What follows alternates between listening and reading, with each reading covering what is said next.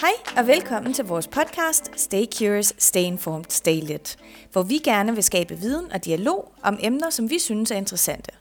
Mit navn er Christine Nystrøm, og jeg er medejer og partner af konsulentfirmaet Lit Consulting og din vært i denne podcast.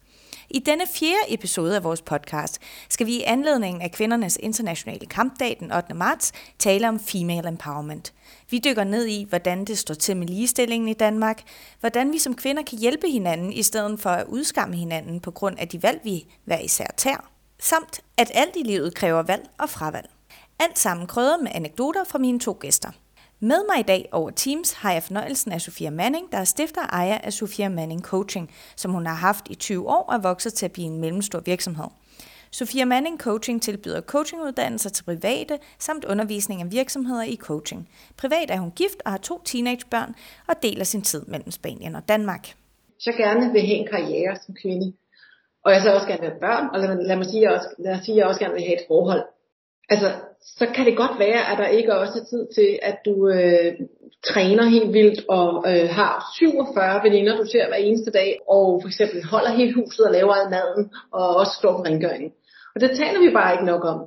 Jeg har også glæden af at have Vibeke Hartkorn med, der er kendt som nyhedsvært fra TV-avisen på DR1. I dag er Vibeke ejer ikke mindre end tre virksomheder kommunikationsrådgivningsfirmaet Hardcore Communication, online kursusplatformen Great Relations, som hjælper par og ledere til at skabe stærke relationer, og Navigate Me Too, som laver workshops for virksomheder om, hvordan de skaber sunde arbejdspladser og psykisk tryghed. Derudover er Vibeke også bestyrelsesformand for en jysk produktionsvirksomhed, og privat er hun gift og har to bonusbørn fra et tidligere ægteskab. Hvis I vil frem i verden, så må I holde op med det der med, at I venter på at blive budt op til dans, og så skal I begynde at tale om, også i jeres private liv, hvad det er, I har skabt i den her verden. Hvad det er, I lige er gået i mål med. Hvilke resultater I har. Er I interesseret i bestemte poster? Fordi det er det, det mændene gør. De snakker to minutter om, de har været på skiferie, og så siger de, hvad så, har ikke noget med, at du havde et job der, og jeg kender en, osv.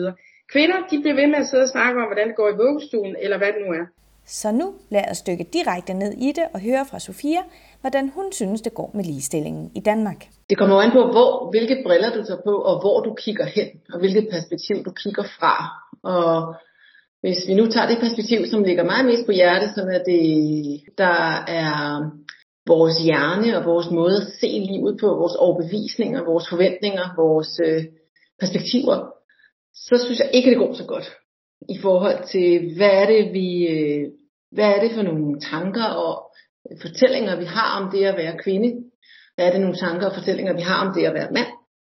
Hvad er det nogle forestillinger, vi har om vores arbejdsliv og øh, vores forskellige tilværelser i livet? Og hvad er det for nogle måder, vi opdrager vores kommende generationer på?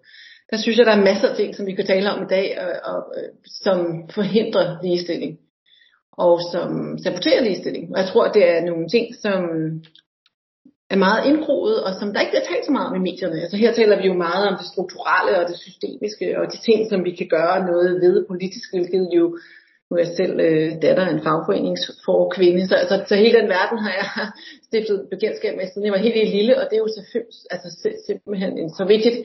Men der er også en anden del, som er det helt personlige, og det mere, skal man sige, intime, med hvad, hvad som menneske, som kvinde, hvordan opdrager jeg min datter og min søn? Altså som, hvordan er jeg øh, mor? Hvordan, en ting er noget, jeg ønsker ud i samfundet, eller på politisk plan, der skal få øh, forandre sig.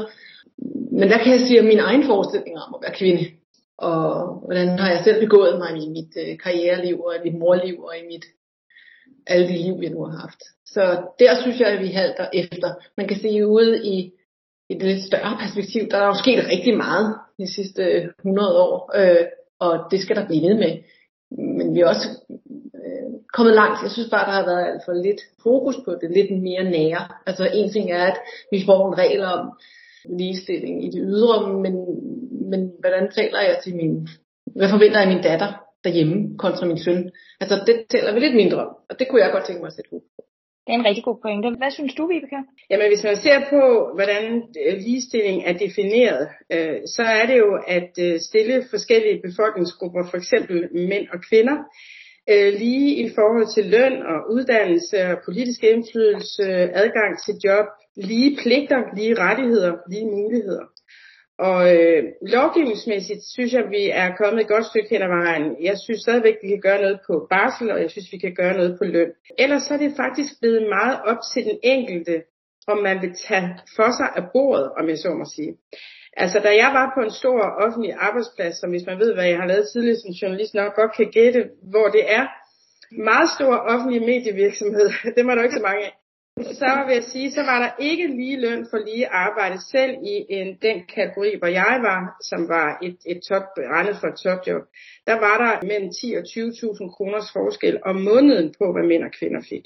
Og det var vi et par stykker, da vi valgte at sige vores job op. Ikke alene af den grund, men blandt andet af den grund, der var ude og sige i medierne. Det tror jeg rystede nogen. Så det er et godt eksempel på, hvordan der ikke er lige lønmuligheder i dag. Og bare det, at kvinder jo føder børn og skal gå på barsel, det ligestiller os jo ikke i forhold til pension og, og lønniveau osv. Øh, men også i forhold til opgaver, altså er der lige muligheder mellem mænd og kvinder i forhold til at få opgaver og indflydelse. Og hvis jeg igen skal se på mit eget liv, jamen jeg forstod ikke at spille spillet, øh, da jeg sidst var på en arbejdsplads. Heldigvis har jeg haft min egen arbejdsplads de sidste 15 år. Men, da, men for 15 år siden, der forstod jeg ikke at spille spillet, som betød, hvad det var, der skulle til for at få de sjove opgaver eller blive øh, forfremmet. Og det var for eksempel, at man skulle cykle om søndagen øh, i drengeklubben, der havde en cykelklub. Nu er det lidt svært at være kvinde og komme med i en drengeklub, men jeg er ret sikker på, at hvis jeg øh, havde oplevet det i dag, så havde jeg sagt, øh, så havde jeg bare stillet med min cykel ude i Harskoven og cyklet med, og så måtte de jo finde sig i, at jeg ikke havde det samme køn, som de havde. Men det er et godt eksempel på, hvad der sker, fordi der bliver alle de sjove opgaver og forfremmelser selvfølgelig fordelt om søndagen, når drengene cyklede sammen med cheferne. Så det er bare for at sige, det er sådan nogle ting, der er med til at skabe en ulighed i samfundet, synes jeg. Så det I ligesom fremhæver, det er, selvfølgelig har vi på et politisk plan, øh, lovgivningsmæssigt, der kan man tage fat i, men I er begge to lidt inde på noget, man også skal gøre individuelt som kvinde. Altså man skal enten, hvis du gerne vil have det lederjob, så tag med i cykelklubben for eksempel, men også så hvis du mor, se på, hvordan det er, du egentlig opdrager. Opdrager du dit søn og din datter lige? For eksempel. Så der er lige så meget, der er fokus på, hvad, man, hvad samfundet kan gøre, så har vi faktisk også selv et ret stort ansvar for, hvordan er det, vi får skubbet ligestillingen videre hen i den rigtige retning. Det er jo både mænd og kvinder, det er jo både moren og faren. Altså jeg, jeg, tænk, jeg tænkte faktisk meget over jeres spørgsmål, øh, fordi jeg, jeg, jeg er selv opvokset en, altså jeg, jeg opdraget en meget, meget stærk kvinde, og også min mormor og generationer tilbage. Jeg tror, at jeg simpelthen ikke opdrager min forventning om, at, det, at, at jeg havde anderledes muligheder end mænd. Så, så på den måde kan man sige, øh, at det, det er jo både på godt og ondt. Altså jeg er tit den, der, der, der, der sidder tilbage med mændene og diskuterer til, til middag. Og det er jo ikke mændene, der synes, det er underligt. Det er faktisk tit kvinderne, der kigger lidt skævt og sådan, hvornår kommer du ud og hjælper til? Hvor så, gud, gud. Og det er ikke engang fordi, så hjælper jeg dig gerne til, for der er som regel lige så hyggeligt ude i køkkenet. Men det, det, det, det er simpelthen ikke noget, jeg er opdraget til. Så det, det er det, jeg mener med det mere personlige. Altså at det er bare ikke en forventning, så jeg får ikke engang dårlig samvittighed, og jeg opdager det. Jeg er bare sådan, ups, nå, men, nå, jamen, så, så hjælper det lidt. Og der kan man sige, der kan man jo gøre meget, altså i de der lidt nærmere. Altså, når jeg kigger tilbage på mit arbejdsliv, så, så har jeg simpelthen bare ikke haft de briller på, der, hvor jeg forventede at blive forskelsbehandlet. Altså, øh, eller op, måske opdagede jeg det heller ikke, øh, hvis, jeg, hvis jeg blev det. Altså fordi, simpelthen fordi jeg kom fra en anden baggrund. Så jeg tror, man kan gøre meget derhjemme. Det var derfor, jeg indledte med den der øh, pointe. Altså med, at, hvor, hvad, hvad er det, du ser, og hvor kommer du fra, og hvad er du opdraget til at forvente. Det betyder jo ikke, at jeg ikke er blevet udsat for det, men det tog mig bare længere tid at så opdage, fordi jeg var sådan, nå, nå okay, nå, får jeg mindre løn, fordi jeg er kvinde, gud, hvor mærkeligt. Altså, det, det, altså så, må, så må det jo række hånden op og sige, jeg tror altså, jeg skal have det samme som andre over, fordi det, der må der også ske en fejl. Men altså, det er jo noget, det tager jo noget tid. Jeg har meget den samme oplevelse som, som Sofia. Jeg tror, det er rigtig vigtigt at sige, at altså mændene øh, øh, lader jo ikke være med at give en lige så meget løn som, som mænd eller drenge eller unge mænd, fordi man er kvinde. Altså det er jo fordi, de har nogle unconscious bias, som man siger på engelsk. Altså at de simpelthen ikke ved, øh, hvorfor er jeg egentlig kommet til at give 10.000 mere til Per end til Susanne. Ikke? Øh, så, så de opdager det ikke, og det er jo det, der er så farligt. Men, men faktisk, jeg har jo skrevet en bog, der hedder, eller to bøger, en der hedder Power Kvinder, en der hedder Power Mænd, og siden har jeg jo interesseret mig rigtig meget for, hvad forskellen er på os, og, og hvad det er, der gør, at især kvinder, øh, ligesom Sofias, er så strålende et eksempel på, tør at gå ud og erobre øh, verden. Og der må jeg bare sige, at det hjælper rigtig, rigtig meget, især at have en stærk far, men altså også, som både Sofia og jeg har oplevet, en stærk mormor og mor. som viser, at du kan, hvad du vil, og uh, go get them, og, øh, og, og brug livet, og brug dine evner, og brug øh, din energi, og gå ud og erobre verden. Det, det betyder faktisk rigtig, rigtig meget. I dag synes jeg faktisk, at den største udfordring er andre kvinder. Altså i den her uge har jeg øh, som kommunikationsrådgiver skabt en kampagne, øh, der kører på sociale medier lige nu for Selection F, som er en rekrutteringsplatform for kvinder i bestyrelser. Og jeg må bare sige, at jeg er en lille smule overrasket over, at de øh, 400 kvinder, der er i den her database, at de, øh, den måde, de reagerer på, fordi de har jo ligesom valgt, valgt til, at de gerne vil ud og have et bestyrelsesjob. De er sindssygt dygtige, men de er simpelthen, øh, for eksempel har jeg lavet en kampagne, der hedder, er du klar på en stjernespiller? Og, og den kan de ikke lide at poste, fordi de vil ikke kalde sig selv en stjernespiller. Og det vi mener med den kampagne, det er, at du kan få de bedste, måske ikke til din direktion, hvor du ikke råd til at betale så høj en løn, som de store virksomheder har for den her type dygtige kvinder, men de vil godt bruge deres liv på at sidde i din bestyrelse og komme fire gange over til den løn, man nu får for det. Og derfor kalder vi den, du kan få en stjernespiller, selvom du måske kun spiller på B-holdet. Ikke? Altså, men det kan de ikke lige at sige om sig selv, og så, så synes jeg bare, så er det op ad bakke. Og så siger jeg, så er det godt, at jeg er halv afrikaner, fordi jeg har intet problem med at sige, at jeg er stjernespiller men det er det, altså, og det er det, man, der er interessant, det er, det, jeg synes jeg, det er simpelthen så spændende, det vi kan dele op, fordi øhm, det er jo også, nu er jeg jo selv chef, og jeg har forhandlet løn rigtig mange gange, og, og, og det her med, at kvinder og mænd får, altså, en ting er, at man som virksomhed kan sige, nu går vi bare ind og beslutter, at, at alle får det samme i løn. Men, men, men noget andet er jo også igen det her med, ligesom at kvinderne ikke vil sige, at de er en stjernespiller, så glemmer de også lidt at, at, at bede om lige så meget i løn som mændene. Altså til lønforhandling hvert år. Og det er jo, og det er jo igen, det tænker jeg, hvor kommer, det var det, jeg tænkte her indledende, inden vi snakkede, jeg tænkte, hvor kommer det fra mere end, hvorfor er det her? Og hvad kan vi gøre ved det? Altså, hvor, hvor gror det her henne? Altså, og det gror jo lidt i det her, men hvad er det, vi, hvad er det, vi forventer af, af kønnene?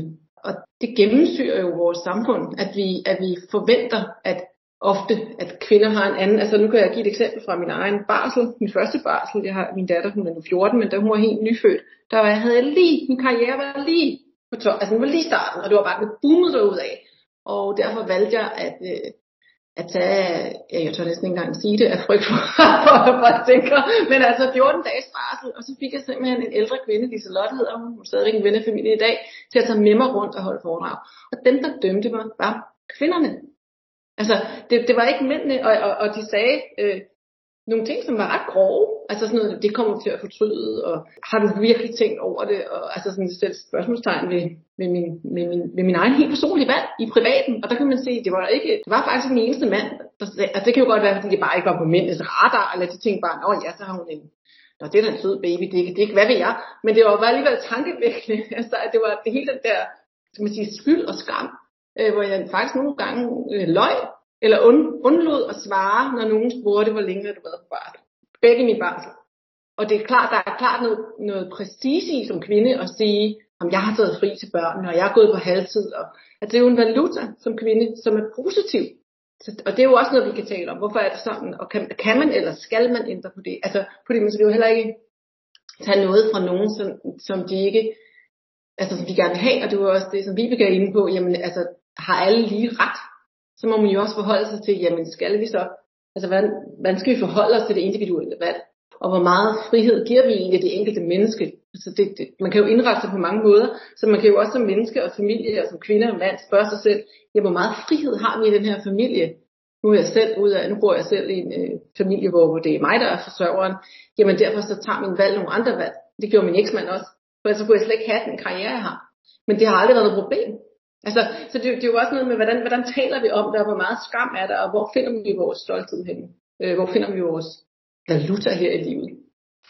Men den skyld og skam, og kvinder er kvinder værst, kan man sige, øh, det er også et, øh, i hvert fald min perception ud fra de veninder, jeg har, som er fra udlandet. Det er en meget dansk ting. Det med ikke empowerment i forhold til karrieren, men at det øh, går mere på, når tog du kun x antal måneder eller uger barsel, eller det kommer du til at fortryde, eller hvorfor bærer du ikke selv kagen til nede i vuggestuen eller børnehaven, at det, det er egentlig en meget dansk ting, fordi du ser det ikke på samme måde, når du er i udlandet. Det ved jeg ikke, om I øh, har altså, oplevet på samme måde, den her skyld. Nu har du selv været inde på det, Sofia, men jeg ved ikke, om du har oplevet noget lignende, Vibeke, med den her skyld og skam, hvor kvinder jo, jo, jo, er værst. Altså, jeg, jeg har igennem årene været i masser af, af netværk, øh, både for mænd og kvinder, men, men også hvor det alene var kvinder. Og jeg har også været i internationale netværk, vores nabo, kvinder fra nabolandene, Sverige, Tyskland og England osv., der kommer og sagt, I er altså meget mærkelige i Danmark. I, I, I, vi forstår det ikke helt. Fordi øh, det der med, at I skal gøre karriere for børn, kan ikke bare fordi de der børn passer. Altså vi andre, vi har nogle pære, vi ser dem om lørdagen, så what. Altså, øh, og hvis du siger det til danske kvinder, så er der jo ramaskrig. Så er der ikke nogen, der vil snakke med dig resten af aftenen, hvis du sidder til et middagsselskab. Og i Danmark, øh, jeg bliver nødt til at sige det måske lidt provokerende, i Danmark, der måler vi hinanden på vores evne til moderskab. Og det er det, vi får kredit for. Det er det, vi bliver anerkendt for. Og så kan du sidde og have den største stilling et eller andet sted, eller har gjort en kæmpe forskningsopgave, øh, øh eller hvad det nu kan være. Nej, nej, det skal vi ikke snakke om. Så et af mine råd til andre kvinder, det er, hvis I vil frem i verden, og det er op til jer, om I vil det. Hvis I vil frem i verden, så må I holde op med det der med, at I venter på at blive budt op til dans, og så skal I begynde at tale om, også i jeres private liv, hvad det er, i har skabt i den her verden. Hvad det er, I lige er gået i mål med. Hvilke resultater I har. Er I interesseret i bestemte poster? Fordi det er det, det mændene gør. I snakker to minutter om, de har været på skiferie, og så siger de, hvad så, har ikke noget med, at du havde et job der, og jeg kender en, og så videre. Kvinder, de bliver ved med at sidde og snakke om, hvordan det går i vuggestuen, eller hvad det nu er. Og så holder vi os selv i virkeligheden som slaver i, øh, på et bestemt niveau. Og, og derfor så rykker de andre lande også meget længere frem. Men jeg bliver også nødt til at sige, at vi, vi er på tre niveauer. Der er noget, vi selv kan gøre. Og det er meget et attitudeproblem, som jeg synes, vi har som, som individer. Så er der noget, virksomhederne kan gøre. Det er noget, det jeg beskæftiger mig med. Og så er der noget, staten kan gøre. Altså det vil sige det lovgivningsmæssige og regulatoriske. Så det er vigtigt at sige, at det ikke er en ensom opgave for hver enkelt kvinde at være i det her med lige muligheder og ligestilling. Det er noget, som, som arbejder hele tiden på tre parametre, og der ved vi jo, at barsel gør en kæmpe forskel, hvis det er barsel til mænd. Altså. Spørgsmålet er, om danske kvinder er klar til at afgive det til mænd, og det synes jeg, vi ser nogle grimme eksempler på, at de ikke er. Fordi der er jo kun én, der kan klare de der børn, og det er jo mor. Jeg er, også, jeg er helt enig. Det er jo de områder, der er også rigtig, de to sidste, du nævner, der bliver sat så meget ind på. Og, og så virkelig den sidste bastion må også være at kigge på, hvordan vi selv forholder os til øh, at være kvinder og mænd, og hvad vi gerne vil, og hvad vi ikke vil, og også turde være ærlige om det. Altså, så der ikke er den der forskel på, at noget er mere værd at sige end andet. Øh, men sige, jeg vil gerne tage på karrieren, eller jeg vil gerne, jeg vil gerne gå hjemme med mine børn indtil de er fem.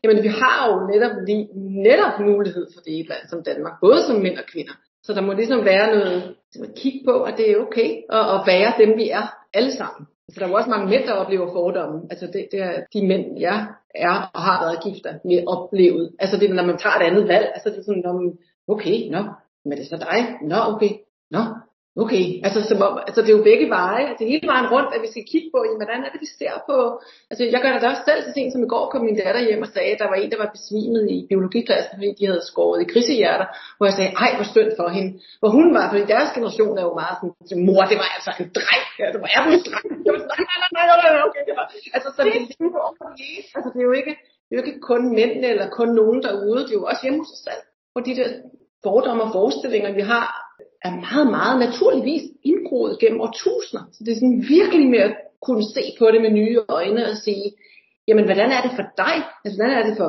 Vibeke? Hvordan er det for Christine? Hvordan er det for Sofia? Altså i stedet for at altid have kønsbrillerne på. Altså jeg tror, det er rigtig vigtigt, især når to forretningskvinder, som, som øh, Sofia og jeg, vi taler, at de kvinder især, der måtte lytte til det her, er klar over, at, og jeg er sikker på, at vi er enige her, hvis der er nogen, der ikke har lyst til at gøre karriere, eller få nogle sjovere opgaver, eller et bedre job, eller et bedre lønnejob, eller så, så, så sidder vi jo ikke her og siger, at alle bare skal mose sig frem i verden. Det er slet ikke det, det handler om. Det handler om, at du skal kunne have en valgmulighed. Og det er det, jeg synes, øh, mange misser. Men der er faktisk også noget i det her, jeg brugte før ordet pligt i definitionen på, hvad ligestilling er. Det er jo ikke mig, der har defineret det. Det kan man, øh, det kan man se, hvordan, øh, hvordan ordbogen øh, omtaler det, hvad er ligestilling. Men pligt, og så kan man spørge sig selv, det er noget, jeg engang diskuteret med en tidligere kvindelig minister, Lene Espersen. Hvis vi i Danmark har et uddannelsessystem, hvor der er lige adgang og dermed mulighed for gratis øh, universitetsuddannelse, har vi så ikke en pligt til at bruge vores uddannelse? Skal, skal vi så som samfund finde os i, at kvinder, der har uddannet sig til akademikere, hvilket har kostet millioner øh, af skattekroner, som vi alle sammen er med til at betale, i hvert fald de fleste af os, skal vi finde os i, at de siger, ah, nu får jeg børn, og nu, nu gider jeg ikke rigtig mere. enten får et, et job, der aldrig rykker videre, eller skal vi, skal vi kræve af dem, gå nu ind og tage et ansvar? Fordi samfundet har rent faktisk givet dig en mulighed, som du vælger at misse, fordi du hellere vil noget andet og ikke synes, at det er vigtigt. Det er jo en stor provokation at sige til folk, men jeg mener faktisk ud fra en samfundsperspektiv, at vi bliver nødt til at have det med i debatten. Kan, kan, kan vi som samfund tåle, at der er så mange, der smider tøjlerne og siger, ej, det gider jeg ikke rigtig alligevel, det der med at gå ind og tage et ansvar. Når jeg siger et ansvar, så er det jo ofte et lederansvar. Eller et samfundsansvar for at kaste sig ud i samfundet og sørge for at gøre det bedre hele tiden. Sådan som vi er nogen, der prøver. Ikke? Og der kan man jo også måske som, som virksomhed også, og også som samfund kigge på, om kunne vi lave nogle andre ordninger, som mere handler om, at hvis nogen, en mand eller kvinde ønsker at gå ned i tid på grund af mindre børn, kunne vi gøre nogle andre ting, så det er faktisk nemmere for virksomhederne at sige, at det er fint. Fordi jeg kan få øh, to kvinder på halvtid for det samme, altså som jeg kan få en kvinde eller mand på fuldtid. Altså man kan jo gøre nogle andre ting, hvor vi, vi er jo meget fastlåste i, i en meget forældet måde at arbejde på, som er meget maskulin, som må sige det. Altså hvor man siger, du er i stand til at møde på et arbejde kl. 8.30 og være der, hvis du vil have karriere til kl. 19. Øh, og det kan man sige, det er jo ikke særlig fedt, hvis du har børn eller familie. Så kan man sige, hvorfor skal det være sådan? Altså nu har jeg selv en mellemstor virksomhed. Der er ingen grund til, at mine medarbejdere med små børn skal sidde derinde fra kl. 8 til kl. 19, hvis de skal have en god karriere.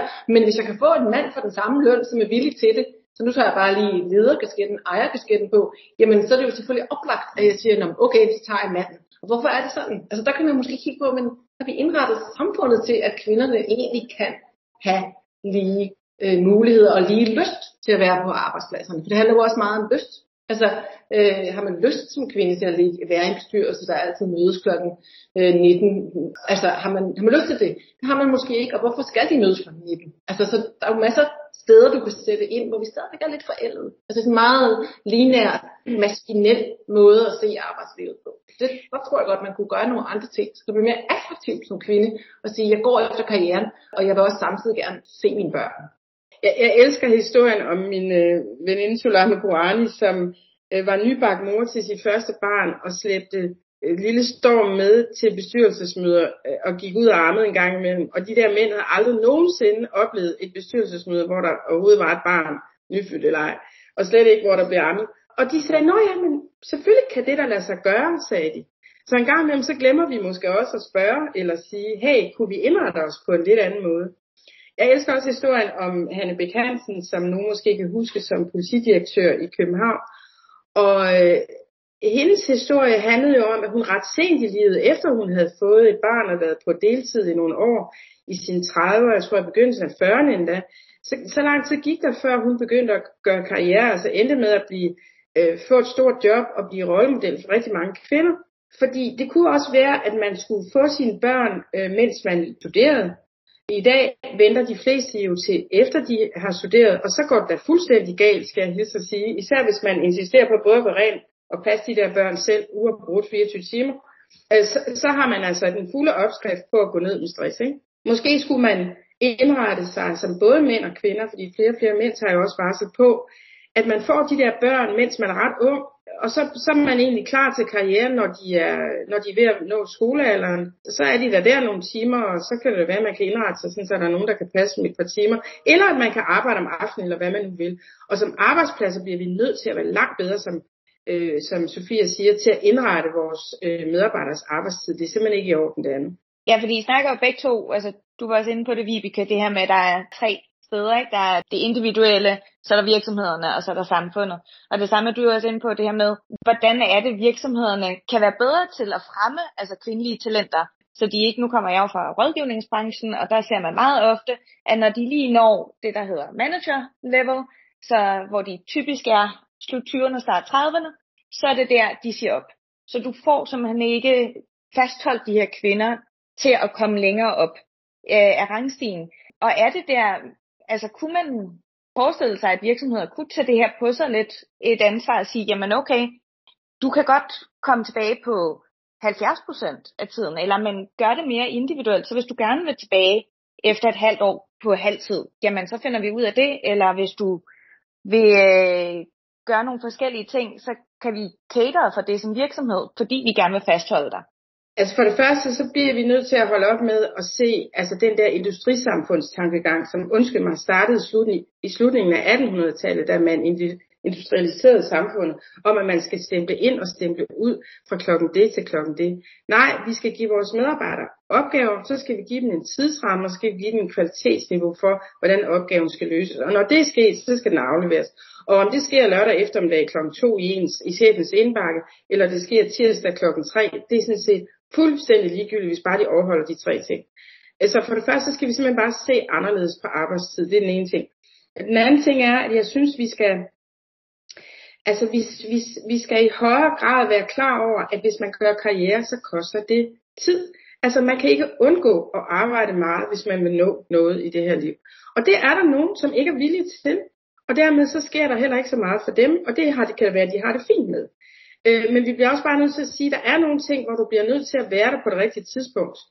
Øh, ikke nødvendigvis arbejdstidsmæssigt, men hvor du skal give en stor øh, mængde arbejdstid, fordi det kræver det en gang imellem.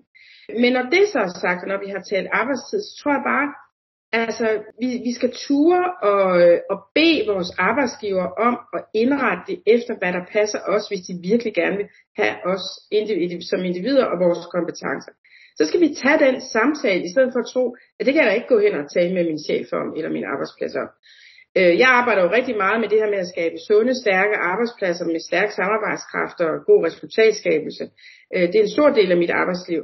Og jeg oplever faktisk, at virksomhederne i stigende grad ikke længere bare har HR-afdelinger, der udbetaler løn til tiden, men i stigende grad interesserer sig for deres medarbejderes ved at vel. Jeg har for eksempel lige sat mig ind i, hvad de gør i England i forhold til kvinder og overgangsalder. Der indretter man nu arbejdspladsen også sådan rent praktisk efter, at kvinder, der har det for varmt og lige har brug for en fan, eller lige har brug for at lægge sig ned en time, til de har kræfter igen, fordi man når en alder, hvor man måske ikke altså man er udfordret i nogle år. Altså, altså fordi det er jo også ligestilling, undskyld mig, ikke? når man kommer i den der alder. Det er jo ikke kun børnefamilierne, vi taler om her. Altså indretter man arbejdspladsen sådan, så at man vil stadigvæk gerne have dig, og man synes, du er super dygtig. Men måske har du lige brug for en time, og så har vi da heldigvis en time, du lige kan lægge dig på. Så det der med at se med, øh, ens medarbejdere som hele mennesker, som man går ind og understøtter der, hvor de som individer har behov for det, det tror jeg i høj grad, vi ser i fremtiden. Og så kig på os. Jeg, jeg var enig, jeg synes, det er et fantastisk billede. en kvinde i overgangsalder, der ligger på sådan en diva, jeg kan lige se det. Øh, med en fan, der kører. det er fast vedturen, ikke? det kan godt være, man skal lige sådan, gå tredje varsom før, men... men, men Nej, men altså, det, det er da super godt, at hun ikke melder sig syg, for det var måske det, der var alternativet, ikke? Jamen, jeg er helt sikker, man kan da tænke det også med de ældre medarbejdere og sige, nå, men en lille lur, altså, eller det kan jeg jo også godt selv lide. men anyways, det, det jeg tænker igen, det er, at jeg så også skal holde øje med. Det, det, altså, jeg er så enig, jeg synes, det er fantastisk, at Vibeke siger det, fordi det er ikke tit, vi taler om det. Det her med, at jamen, hvis du vil have karriere, så koster det også.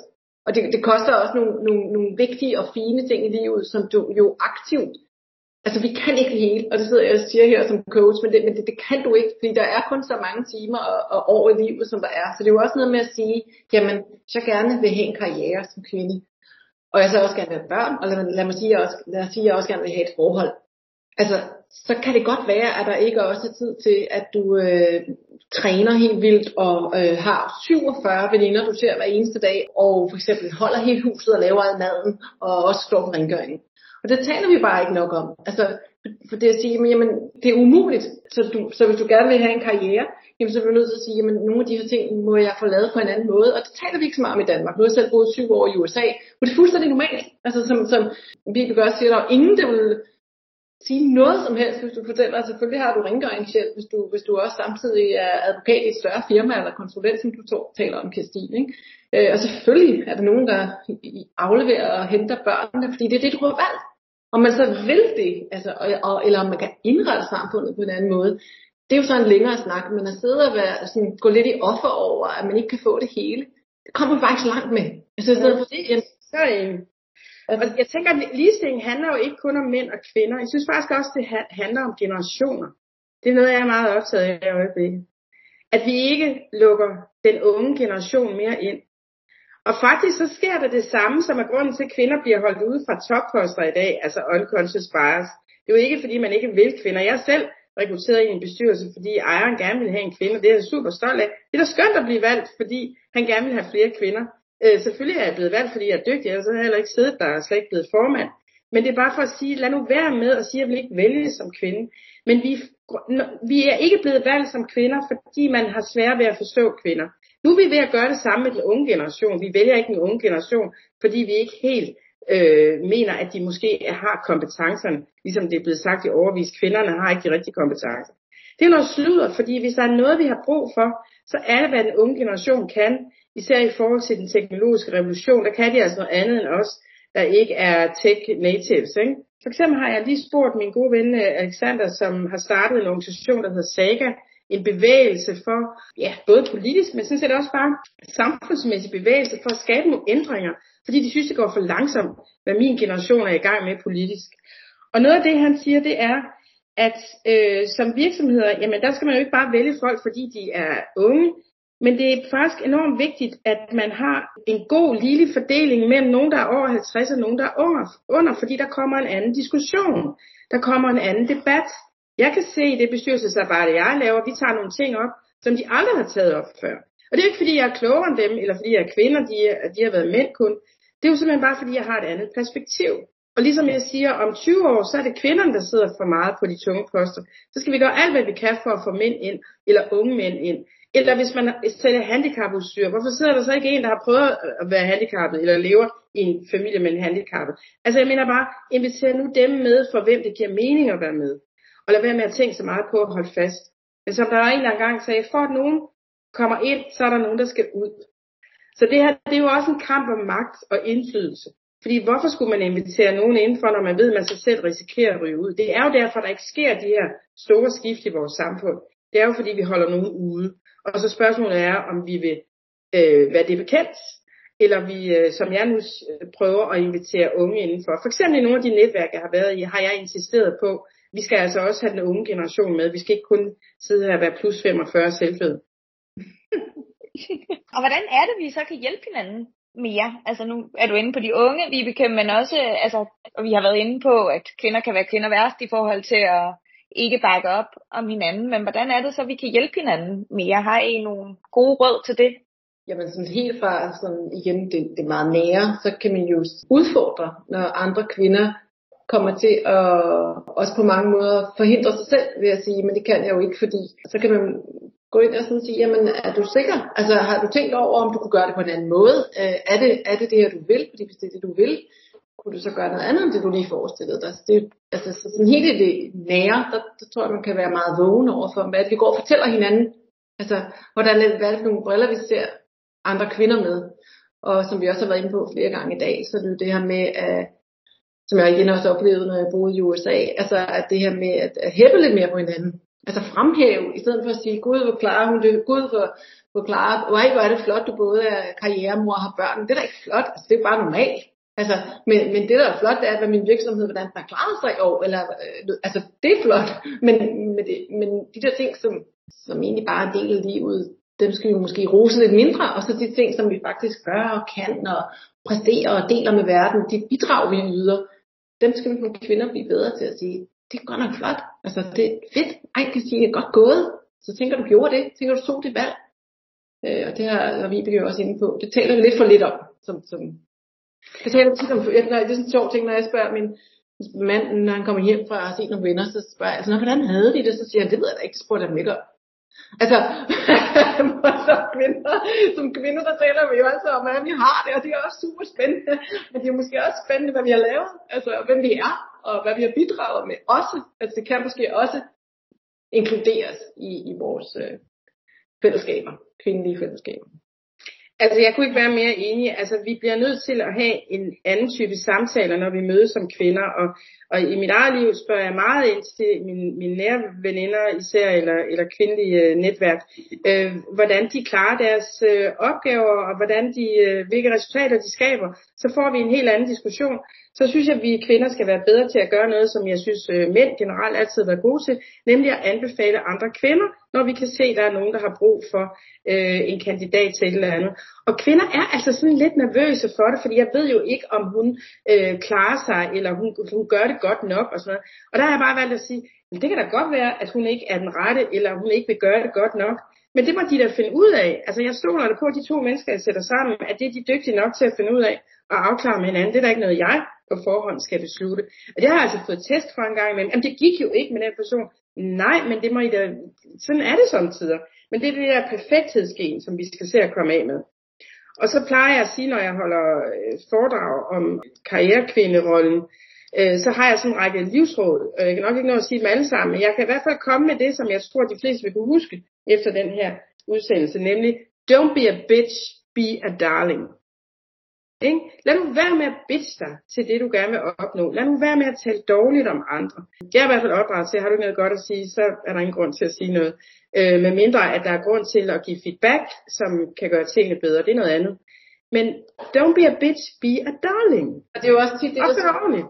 Ja, og det er også det, der sker, det sker i debatten øh, mellem kønnene, når det bliver meget polariseret. Det er jo også det der med, i stedet for at sige, at vi gerne vil have, altså i stedet for at sige, hvordan vi gerne vil tale om, af mænd, så siger vi alt det, altså så kritiserer vi dem på den måde, de talte om os. Og det er sådan lidt, så kommer vi bare ikke så meget videre. Altså jeg synes så meget øh, på sociale medier, jeg ser debatter, hvor der er kvinder, der, der har set sig så sure på, på, på en eller anden mand. Og i stedet for at, at handlingsangive, altså i stedet for at fortælle om, hvordan de gerne vil have haft det, så bliver han bare svinet til. Og det har han muligvis fortjent, men der kommer bare ikke noget ud af det.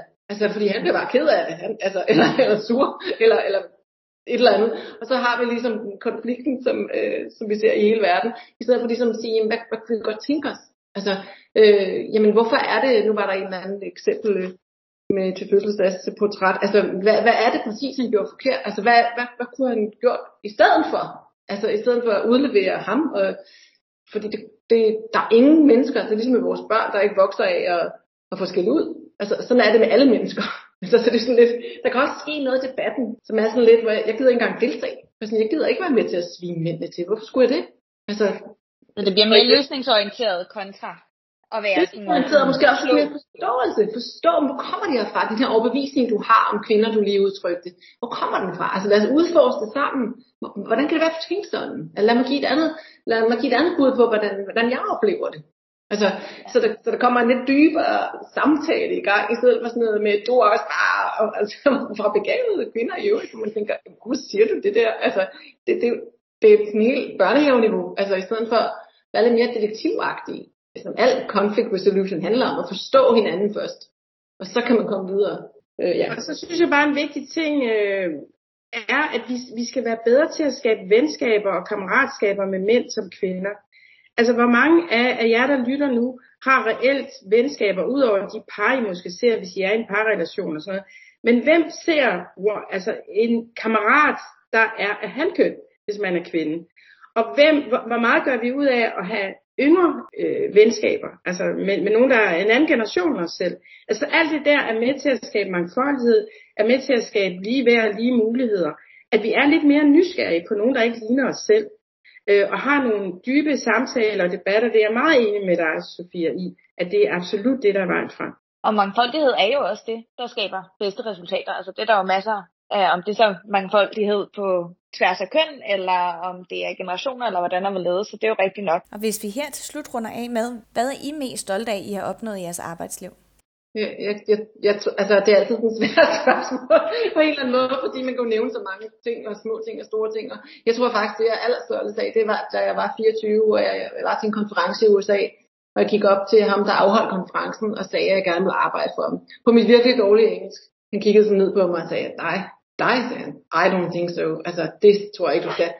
Øh, og så gik, gik jeg op til ham igen, og så henviste han mig til sin meget, meget øh, skrappe amerikanske damedirektør, Faith hed hun sjovt nok, øh, som jeg så gik op til 11 gange i løbet af de der tre dage, og sagde, jeg vil virkelig gerne arbejde for jer. Og til sidst sagde hun, hvis du gerne vil hente takkers for os gratis i et par måneder, så vi kan se dig an, så må du godt det. Og det var det, der kickstartede hele min, min karriere. Og jeg har tit tænkt på, hvordan fanden fandt jeg mod til det? Altså som, som knap 24-årig, øh, helt alene i USA. Og det der mod, der ramte mig den dag, øh, fordi der var et eller andet, jeg ville, det kan altså, det, det der det hele startede. Så, så jeg tror nærmest, det, det, er nok, det er nok helt tilbage til begyndelsen, vi er, for at være, være stolt af, af starten. Jeg vil også sige, at når din nysgerrighed og vilje til at opnå et mål du har sat dig, er større end din angst for at fejle. Altså det er lidt sådan, jeg forsøger at leve mit liv, fordi det kan da godt være, at, at jeg er succesfuld på nogle punkter, og det er Sofia så, så sandelig også. Men det betyder jo ikke, at vi ikke har dage, hvor vi bider i gulvtæppet og synes, vi er nogle idioter og mangler fuldstændig øh, mod til at ture. Altså det har alle mennesker, det skal man bare huske. Men det er jo evnen til at komme igen og stole på, at selvfølgelig har jeg ret til at prøve det her af, og ret til at, at være i den her verden og erobre den. Og hvis jeg skal sige, hvad jeg er stolt af, jamen lige nu er jeg stolt af, at jeg åbenbart øh, nu har tre virksomheder.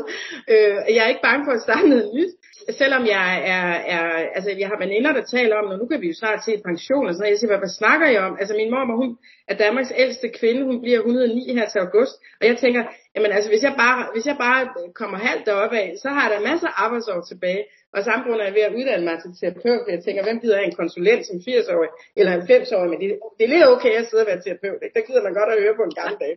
øh, så, så det er bare for at sige, jeg skal arbejde resten af mit liv, og jeg bliver ved med at være et nysgerrigt menneske. Og jeg er stolt af, at jeg er en af Danmarks få kvindelige bestyrelsesformænd, og jeg gør en forskel for en virksomhed, ganske almindelig dansk SMV-virksomhed, som der er rigtig, rigtig mange af, at jeg er med til, selvom jeg egentlig er journalist som baggrund, at jeg har opnået det i mit liv, og er interesseret i det. Så jeg synes, gå nu ud og gør det, der virkelig interesserer jer. Og hvis der ikke er noget, der interesserer, så find ud af, hvad der kunne interessere jer. Hold nysgerrigheden, og hold lysten til at være med til at præge verden. Det synes jeg er sindssygt vigtigt. Og så, og så, så er jeg så enig. Og så også det med som mor og kvinde, øh, for det fylder jo for mange kvinder det her, hvis man vælger at få børn, så husk, at du er også en kæmpe rollemodel for dine børn. Selvfølgelig er, er, er det her med at være øh, værter som mor, har været simpelthen så vigtigt for min datter, men det har også betydet enormt meget for, hvem min datter er i dag, at jeg har gjort det, som var vigtigt for mig. Altså det taler hun da tit om. Altså, så man kan sige, jamen det er jo altid valg, at kunne have hentet en klokken to. Det kunne jeg have valgt, det gjorde jeg ikke nu valgte jeg at, at virkelig gå efter noget, som, som jeg godt kunne lide, og som jeg var passioneret omkring, og det har da også farvet hendes liv. Så, så man, man, man, må, man skal passe på, at man ikke falder i en eller anden fælde af at se sin samtid, ligesom alle andre ser dem. Fordi vi har kun et liv. Så det er også noget med at sige, jamen, hvem er jeg? Hvad har jeg med mig? Hvad vil, hvordan vil jeg gerne leve? Hvordan vil jeg gerne indrette mig? Det må du godt. Som mand, som kvinde, som, hvordan du end identificerer dig. Og, og det er vigtigt at huske, for ellers falder vi sådan i søvn vi falder søvn i samtiden, og så er vi sådan lidt, okay, jamen, så gik mit liv med at gøre det, som alle forventede, jeg skulle. Men var det det, jeg ville egentlig? Og det, det er ærgerligt. Så bevar en selv, og blive ved med at være nysgerrig. Er det det, vi sådan kan runde den af på? Og husk, at vi er alle sammen rollemodeller for hinanden. Jeg synes, det er så fedt, det Sofia lige sagde. Jeg er også super stolt af min datter, der har bygget en virksomhed op som, som 26-årig og, og bor i et land, der er i krig og, øh, og har valgt en tilværelse der og bygger noget op. Jeg tror, og det er ikke for alle at gøre det, men jeg tror, det er sindssygt vigtigt, at vi tør udfordre hinanden og sige, skal du ikke lidt mere med dit liv, hvis du har lyst? Altså det er jo i høj grad også det, som du står for, for mig, Sofia. Du har hjulpet tusindvis af kvinder øh, og mænd til at ture øh, og gå efter deres drømme, og til at ture lidt, mi- lidt mere og stole på sig selv og ikke gøre sig afhængig af en arbejdsplads for eksempel. Ikke? Og det synes jeg bare, altså hvor er det flot, og hvor er det godt, vi har nogen i vores samfund som dig, der har gjort det. Tak. Men øh, jeg tror også, vi er nået til vejs ende, og jeg vil sige tusind tak. Det har virkelig været virkelig lærerigt for mig, og jeg er sikker på dem, der også lytter med. Jeg synes, det har været super spændende at høre fra jer begge to. Og tusind tak til dig, for at du lyttede med til vores fjerde episode af vores podcast-serie Stay Curious, Stay Informed, Stay Lit. Jeg håber, du synes, episoden har været spændende og givet dig lidt stof til eftertanke. Jeg takker af for denne gang og glæder mig til, at vi høres ved inden længe.